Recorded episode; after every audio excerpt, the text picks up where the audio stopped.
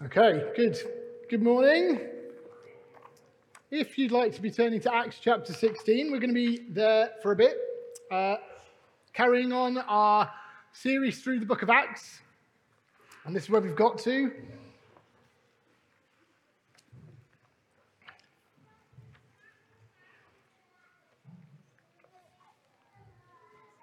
We're in Acts chapter 16, uh, and we're starting from verse 16 today. We pick up uh, where we left off last time. Paul and Silas and their other companions are in Philippi. Okay, so I'm going to read from Acts chapter 16, verse 16. Once, when we were going to the place of prayer, we were met by a female slave who had a spirit by which she predicted the future. She earned a great deal of money for her owners by fortune telling. She followed Paul and the rest of us, shouting, These men are servants of the Most High God who are telling you the way to be saved. She kept this up for many days. Finally, Paul became so annoyed that he turned round and said to the Spirit, In the name of Jesus Christ, I command you to come out of her. At that moment, the Spirit left her. When her owners realized that their hope of making money was gone, they seized Paul and Silas and dragged them into the marketplace to face the authorities. They brought them before the magistrates and said, These men are Jews and they're throwing our city into an uproar by advocating customs unlawful for us Romans to accept or practice. The crowd joined in the attack against Paul and Silas, and the magistrates ordered them to be stripped and beaten with rods. After they'd been severely flogged, they were thrown into prison, and the jailer was commanded to guard them carefully. When he received these orders, he put them in the inner cell and fastened their feet in the stocks. About midnight, Paul and Silas were praying and singing hymns to God, and the other prisoners were listening to them. Suddenly, there was such a violent earthquake that the foundations of the prison were shaken. At once, all the prison doors flew open and everyone's chains came loose. The jailer woke up, and when he saw the prison doors open, he drew his sword and was about to kill himself because he thought the prisoners had escaped. But Paul shouted, Don't harm yourself! We are all here. The jailer called for lights, rushed in, and fell trembling before Paul and Silas. He then brought them out and asked, Sirs, what must I do to be saved? They replied, Believe in the Lord Jesus, and you will be saved, you and your household. Then they spoke the word of the Lord to him and to all the others in his house. At that hour of the night, the jailer took them and washed their wounds. Then immediately he and all his household were baptized. The jailer brought them into his house and set a meal before them. He was filled with joy because he had come to believe in God, he and his whole household. When it was daylight, the magistrates sent their officers to the jailer with the order release those men. The jailer told Paul, The magistrates have ordered that you and Silas be released. Now you can leave. Go in peace. Paul said to the officers, They beat us publicly without a trial, even though we are Roman citizens, and threw us into prison. And now do they want to get rid of us quietly? No, let them come themselves and escort us out. The officers reported this to the magistrates, and when they heard that Paul and Silas were Roman citizens, they were alarmed. They came to appease them and escorted them from the prison, requesting them to leave the city.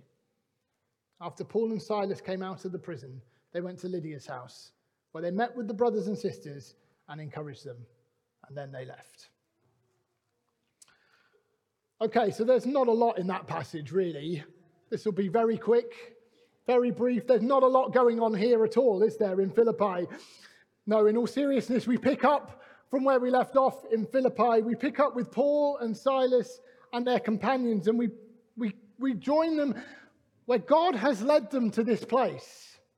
God has led them to Philippi. We heard last week it wasn't their initial idea. They were trying to get into the province of Asia. They were, they were, God, God had said, No, you can't preach there. You're not going there. They were being prevented from doing it. They thought, Well, maybe we'll try Bithynia. That's kind of province of Asia, kind of there in western Turkey. But Bithynia, if we turn the other way and go up to the north, maybe we can go there. And they couldn't go there. Then they'd been called so wonderfully by this dream of the man from Macedonia saying, Come here, come and help us. We'll pick up on the province of Asia in, in later chapters. You can see there's many cities we'll be familiar with from the rest of the Bible, including Ephesus and Colossae and all of the churches in the book of Revelation. But it wasn't time for them to go there. And they've been led to Philippi. We see God leads them there. And then we see God leads them to people. Last week we saw them go to the river go to the, an expected place of prayer. It's the kind of their usual plan. We'd go to the synagogue and find the Jews. Well, there's no synagogue here, so we're going to find what kind of remnant of a Jewish community might be here in this city. We go to the riverside. It's where we plan to go. And they find Lydia and a group of other women, among, and amongst them Lydia, and her whole household comes to be saved. We saw God worked through their usual pre planned approach. We'll come, and when we come to a city, we'll go and find the Jews first. We're going to go there. This is where we're going to go. And in there, God breaks in. Well, we're going to see through this passage, God leads them to more different people a slave girl, some prisoners, and a jailer and his family. And we'll see as we go through, these encounters don't come about in perhaps quite such a planned and purposeful way. But we'll see different ways that God brings about these encounters and works in these people's lives.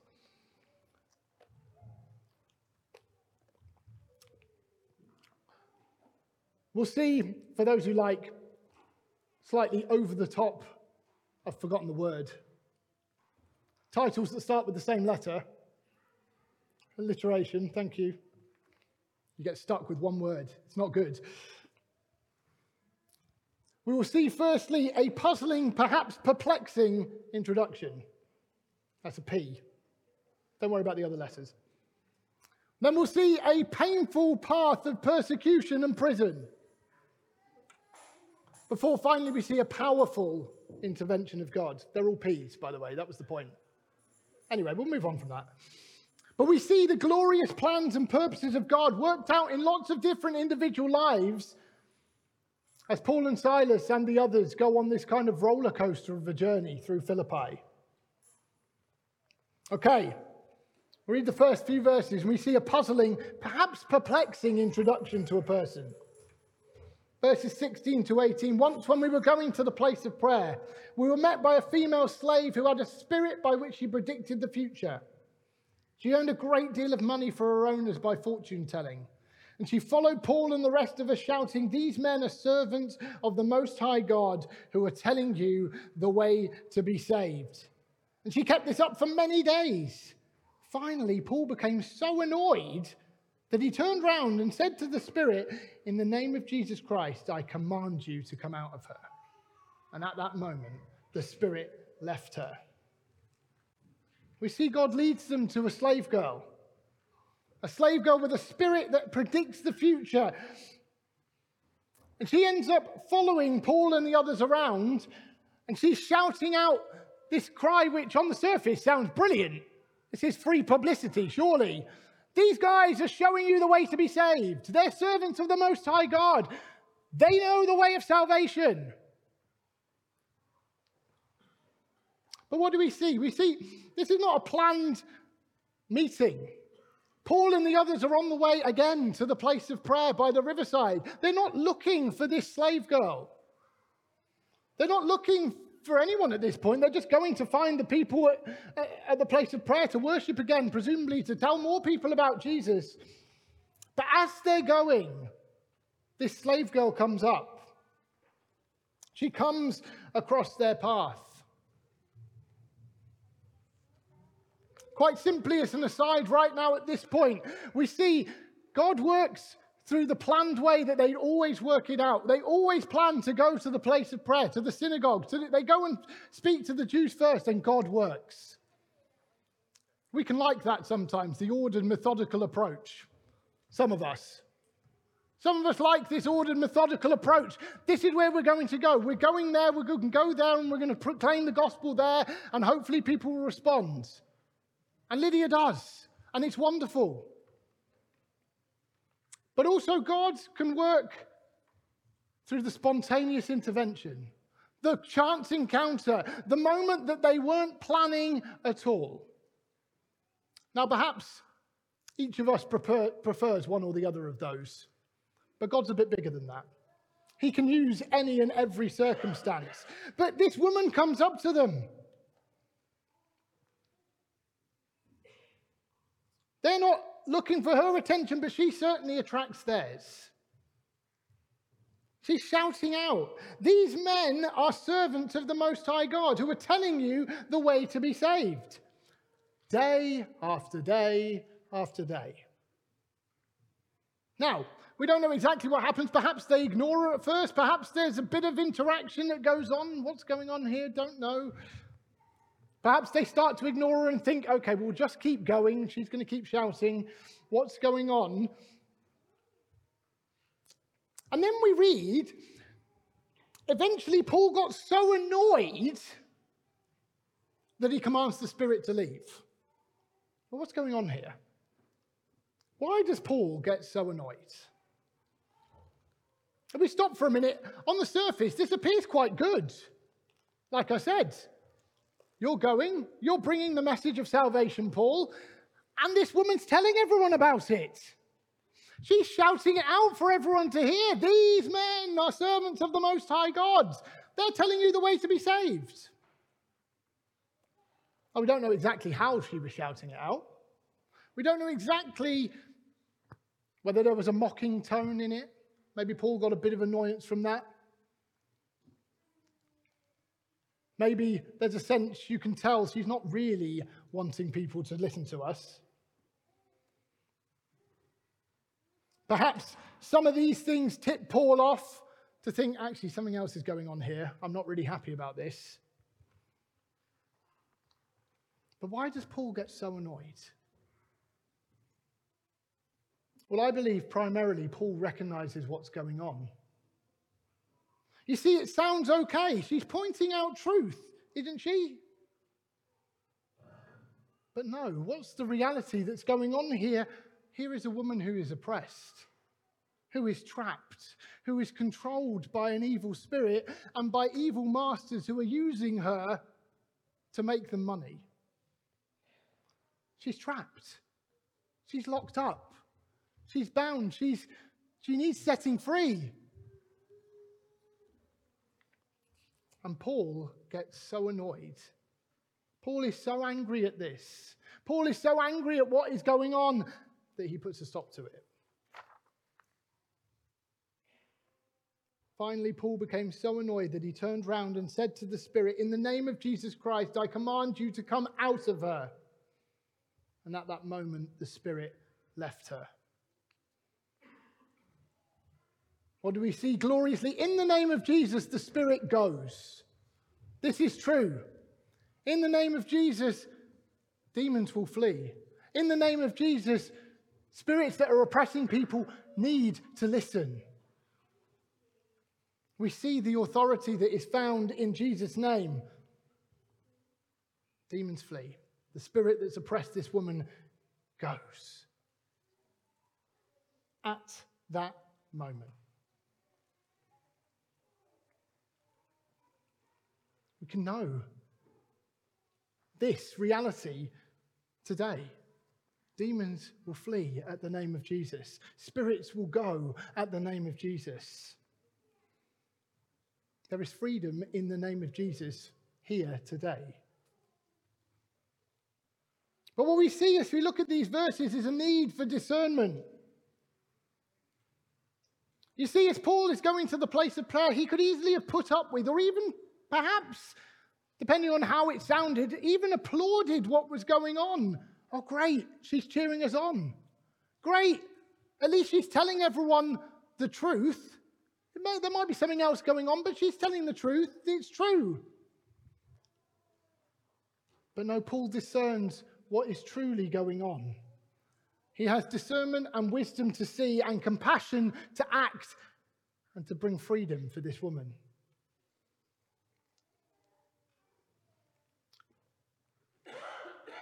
We need discernment and wisdom to see what is going on in situations and to act and see freedom come to those who are oppressed. More broadly, perhaps we need wisdom and discernment to hold fast to the word of God and to know what he's leading us into. It's very easy to just assume, well, that sounds good. It sounds right. But they're kind of saying the right thing. Surely this is a good idea. Surely this is what we should be doing now. Well, Paul could have thought that about the province of Asia. Surely I'm supposed to be going and proclaiming the word of God there. That's a good thing, isn't it, right? If we look on to Acts chapter 19, we'll see that Paul proclaiming the word of God in Ephesus is a very good thing. And we see the whole province is reached as men and women gather and hear from Paul in Ephesus and go back to their surrounding towns and cities. This is a really good thing. Well, surely it could have happened so much sooner. Wouldn't it have been a good thing if Paul could have gone to the province of Asia now? But the reality is, we need to discern, just like with the slave girl, just like with Paul hearing, where am I supposed to go? What is God saying and doing? We need wisdom, we need ears to hear. Paul hears, not now, not there, not yet, come here. We could see that in so much that we are doing, or so much that we've done in the past. Loads of amazing things that have been done in God, but God says at times, no, it's time to stop. We could see it with our sights at the moment, stepping out, and we could think, we really want to be meeting more regularly. But Can't we be there every week? But what's God saying? We're going to see God break through in power but we want to listen to him and follow him and build on solid foundations. So we see this slave girl. Paul discern what's going on. And he set and God through Paul sets her free from the spirit that has been in her. We need that discernment and wisdom and compassion to act.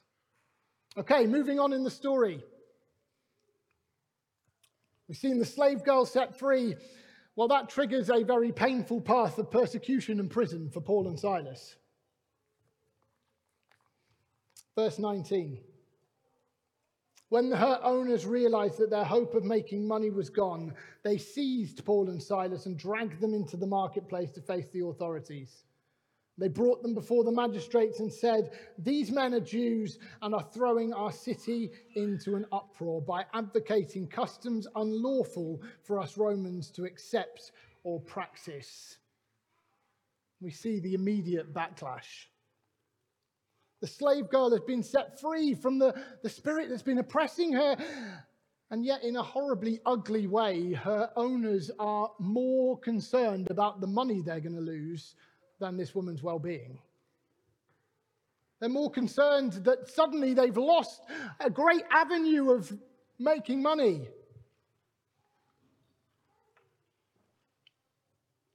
And so now it's time to get their own back on Paul and Silas. They drag them to the marketplace. They start presenting a case before the magistrates. There's anger, there's exaggeration, there's falsehoods. They're making a case against them. Look, these Jewish guys have come and they're making a, they're causing a problem.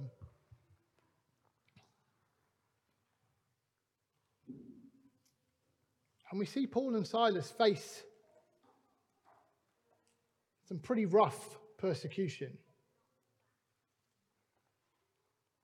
They've had the accusations thrown at them, then the crowd join in the attack against them. The magistrates order them to be stripped and beaten with rods. They are severely flogged and they're thrown into prison.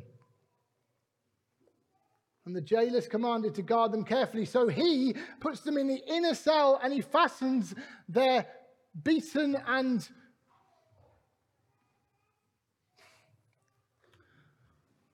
bashed and battered bodies into the stocks. Can they be comfortable? Can they get any kind of comfort in this place? Battered and broken and now locked up in stocks in the inner cell of the prison. Here they are. How do we react when backlash and persecution, hardship, and testing comes? And we'll see how Paul and Silas react. About midnight, Paul and Silas were praying and singing hymns to God, and the other prisoners were listening to them. We could perhaps contrast with Jesus' disciples in the boat in Mark chapter 4. We see here in, in Acts 16, Paul and Silas have got the clear call to go. This is where I'm leading you, Paul and Silas. I'm leading you to Macedonia, to Philippi. You've heard it in a dream. This is where you're going. Or similarly, in Mark 4, Jesus says, Let's go across to the other side. Let's get in the boat and go across to the other side. And as they're going, well, the storm gets pretty bad. Jesus is asleep in the boat, but his disciples are terrified. What's going on? I, I don't know what to do. What's their reaction? to wake Jesus up and say, Jesus, don't you care that we drown? Jesus tells them, you still have so little faith? I'm with you. I'm here. I've commanded. We're going across to the other side. Why are you afraid? Well, we see something of that in Paul and Silas. They've been commanded to go. They've gone to Philippi. They've seen some encouragement. It's wonderful. It's great. Lydia's come to faith. Her whole household are saved. The slave girl's been set free. But now, bang, they're in prison. Has it all gone wrong? Did we get it wrong? Did we not hear God properly? What's going on here? No. Paul and Silas are in the inner cell in, of the prison, locked up, utterly trapped, utterly in pain from the beating they've just had, locked in the stocks. And what are they doing? Oh God, you're glorious. Oh God, you're glorious. I don't know what hymns they were singing. But they're singing praise to God and they're crying out in prayer. How do we respond when hardship and trouble and persecution comes? Pray and sing. Come to God. Come to Jesus. You're in control, God. You're still in control. In the midst of this pain and suffering, in the midst of all of this, we know you've called us. You led us. You're leading us now. You're still here. You're still in charge. And we're going to praise you. We see Paul and Silas living by faith through persecution and suffering.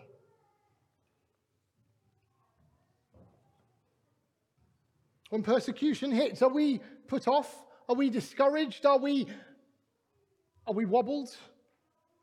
Or are we strengthened? Are we encouraged? Are we ready to praise? Because he counts us worthy to suffer for his name. We can see throughout the book of Acts and Paul's letters that Paul gets a lot of experience of this. We can look back to Acts chapter 14 and see that in, in Lystra, they stone him to the point that they think he's dead and drag him out of the city before he he's revived and he gets up and goes back into the city. We can read in 2 Corinthians 11, Paul lists off the fact that he's been beaten several times, he's been flogged a different number of times, been shipwrecked three times.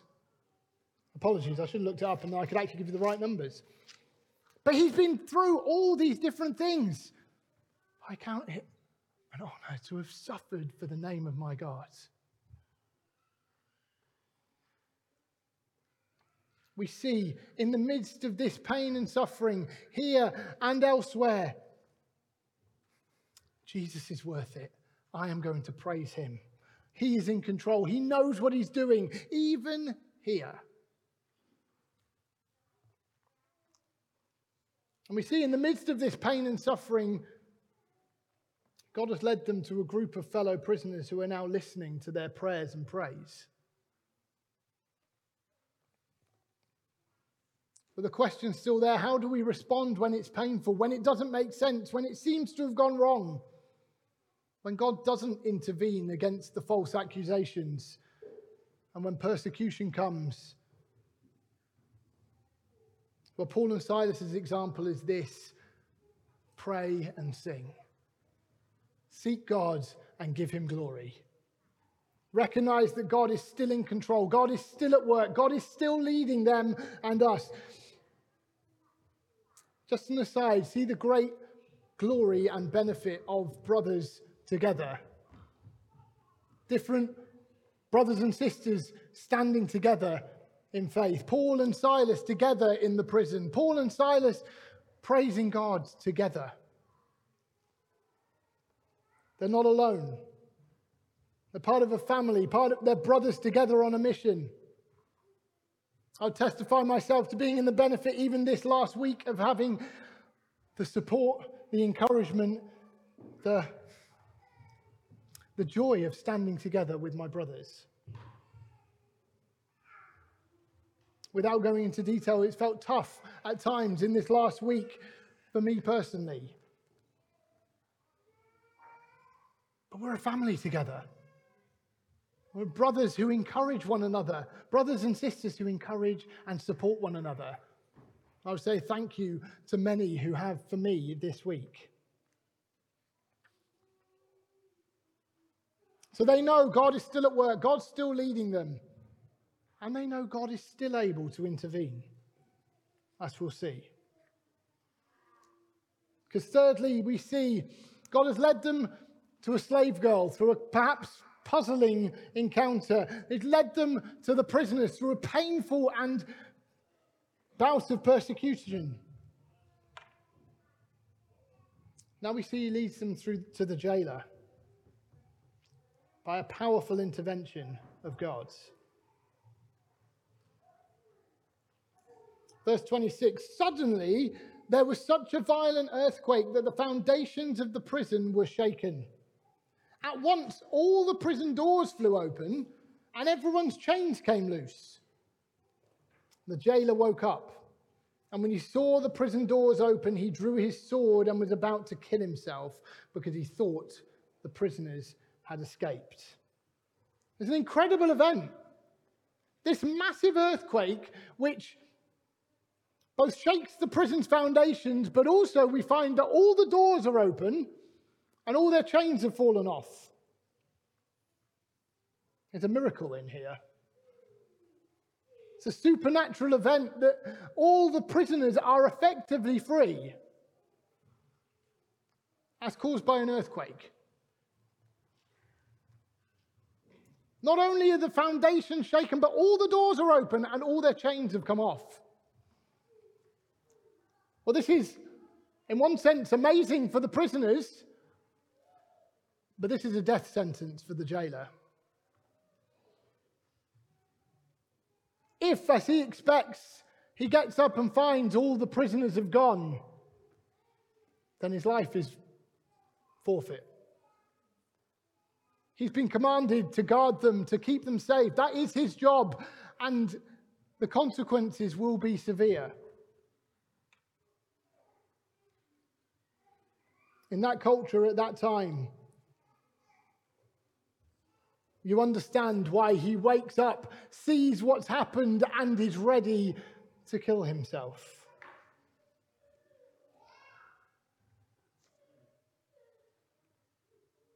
It's despair.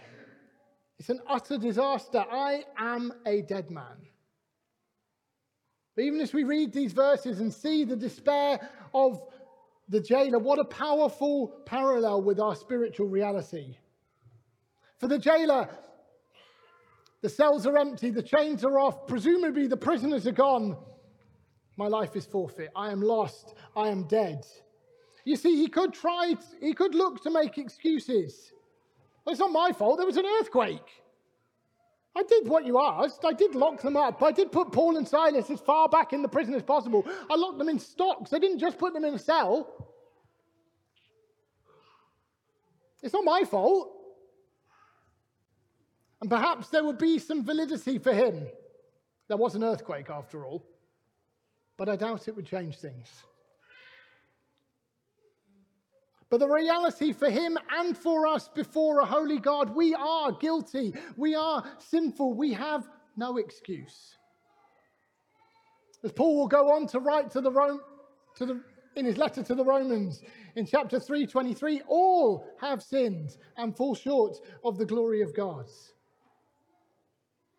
And three chapters later, 6:23, and the wages of sin is death. No excuse. No escape. On our own, no hope. The jailer, nothing he could do. Surely the prisoners are gone, and if so, then that's it. And for him and for us before God, nothing we can do in and of ourselves to put things right.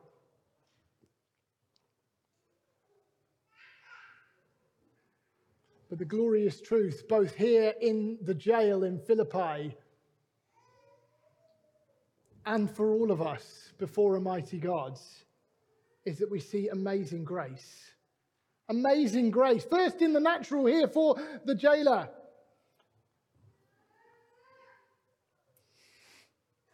He woke up, and when he saw the prison doors open, he drew his sword and was about to kill himself because he thought the prisoners had escaped. But Paul shouted, Don't calm yourself. We are all here. We see a prison full of criminals who've had their chains released, the doors opened, and they're all there. They're all still there. This is amazing grace to the jailer. And we see in a moment of his despair turns to joy. His immediate danger is lifted, but in that moment he sees clearly and asks the right question, which perhaps incidentally the other prisoners are still waiting around to hear the answer to. What must I do to be saved? What must I do to be saved? And we see here, right in the midst of a dark, presumably smelly, dirty, grotty, horrible Philippian jail, an absolutely profound and glorious, wonderful moment of the grace of God breaking in in a man's life and his family with them, with him. What must I do to be saved? And right there and then they reply, Believe in the Lord Jesus and you will be saved, you and your household. And they spoke the word of the Lord to him and to all the others in his house. And at that hour of the night, the jailer took them and washed their wounds. Then immediately he and all his household were baptized. The jailer brought them into his house and set a meal before them. He was filled with joy because he had come to believe in God, he and all his households. What must I do to be saved? Believe. Believe. You and all your household, believe. And in one sense, that's all you can do. There is nothing you can do to save yourself. And on the other side, it's all you must do. This is it. Believe in Him. Come and submit to Him, repent, and believe him. Believe Jesus. He is the one in whom we find salvation. We see a glorious story of here of life out of death. A dead man walking receives life. Salvation comes to a whole household that day as they all believe and are baptized. It's a reality that can be true for anyone here today? What must I do to be saved? Well, the answer hasn't changed. Believe. Come to him and repent and believe. Come and believe and be baptized. We see what a turnaround for them, and joy and hospitality flow out. What a wonderful, wonderful moment. So, as we look at this whole passage, how do we respond? How do we expect a journey of faith to be? We see Paul and Silas and their other companions on this journey. They've been called to Philippi, to Macedonia, to Philippi. They've come to the place of prayer. They've seen people saved. Well, God has called us and He's leading us, so therefore it'll be plain sailing, right? Well, no, they face an utter roller coaster. But see the purposes of God being worked out. And if we stay zoomed in on that incredible prison scene, we see Paul and Silas have got hold of something utterly glorious. In the midst of this pain, in the midst of this persecution, in the midst of this which appears to have gone so horribly wrong, I am going to trust in God. He has called us, He has led us, He has brought us here, and I will, we will trust in Him.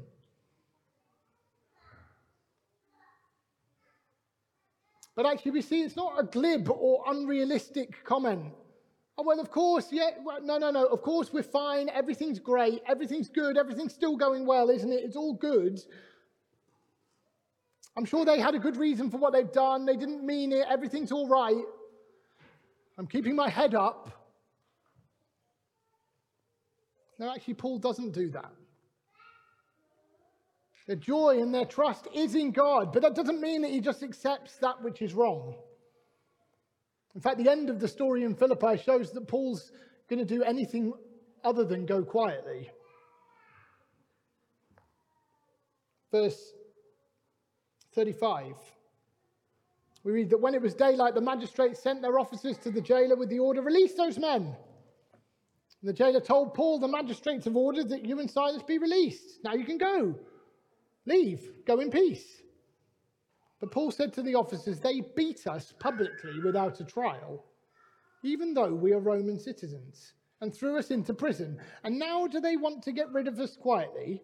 No, let them come themselves and escort us out. The officers reported this to the magistrates, and when they heard that Paul and Silas were Roman citizens, they were alarmed. And they came to appease them and escorted them from the prison, requesting them to leave the city.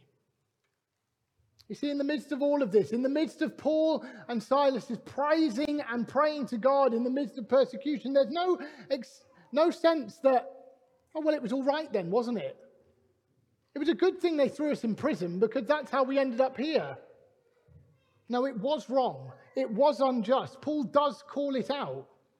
And yet, in the midst of that, they pray and they sing and they trust God and they recognize, even in the midst of massive injustice, even in the midst of utter persecution that was totally unjustified, I am going to trust God.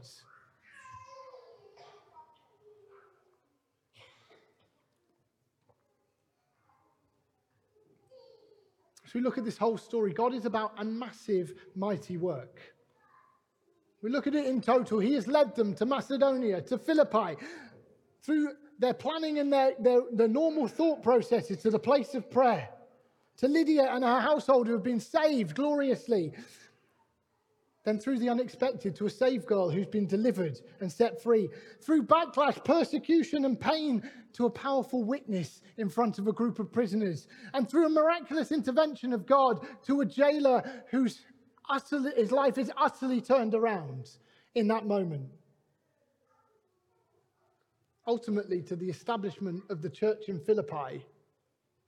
Here are the small beginnings a wealthy businesswoman in her household, perhaps a slave girl who's been set free, maybe a few prisoners, and a jailer and his family.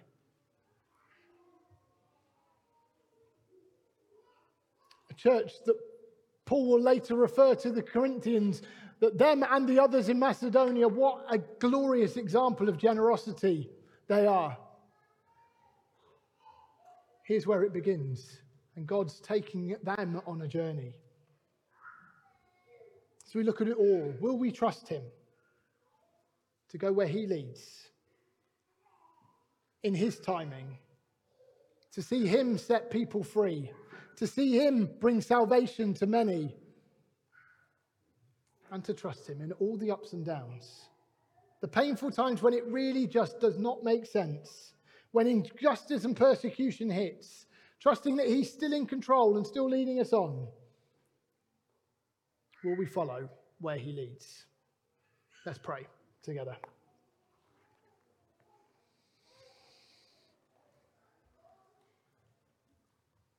Father God, I thank you for the utterly glorious story of Paul and Silas and the others in Philippi.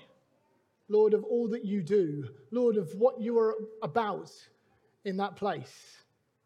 Lord, it's so huge. There's so much going on. There's so much that you are doing. In the midst of persecution, in the midst of puzzling things, in the midst of glorious moments, Lord, you are at work. You are the King who is always in control. Lord, I thank you for the example of Paul and Silas sat in that prison cell.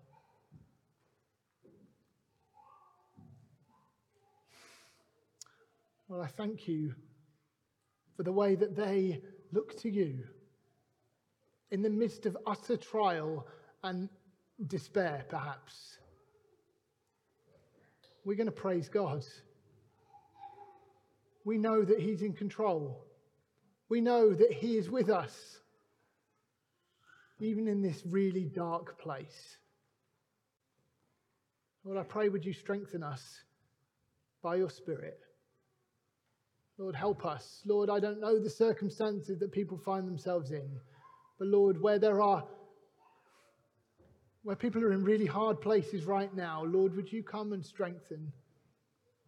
Lord, where we Lord, where maybe actually we just feel like, actually, yes, God, you are leading us on. Lord, would you strengthen us for what is to come? Lord, would you be at work amongst us? Lord, thank you that you have put us in a body together. Lord, let us be encouraged and strengthened by one another and by the work of your Spirit amongst us. Lord, let us see salvation come. Let us see people set free from things that bind them and Lord, let us keep trusting you in every up and down that we face. In Jesus' name, amen.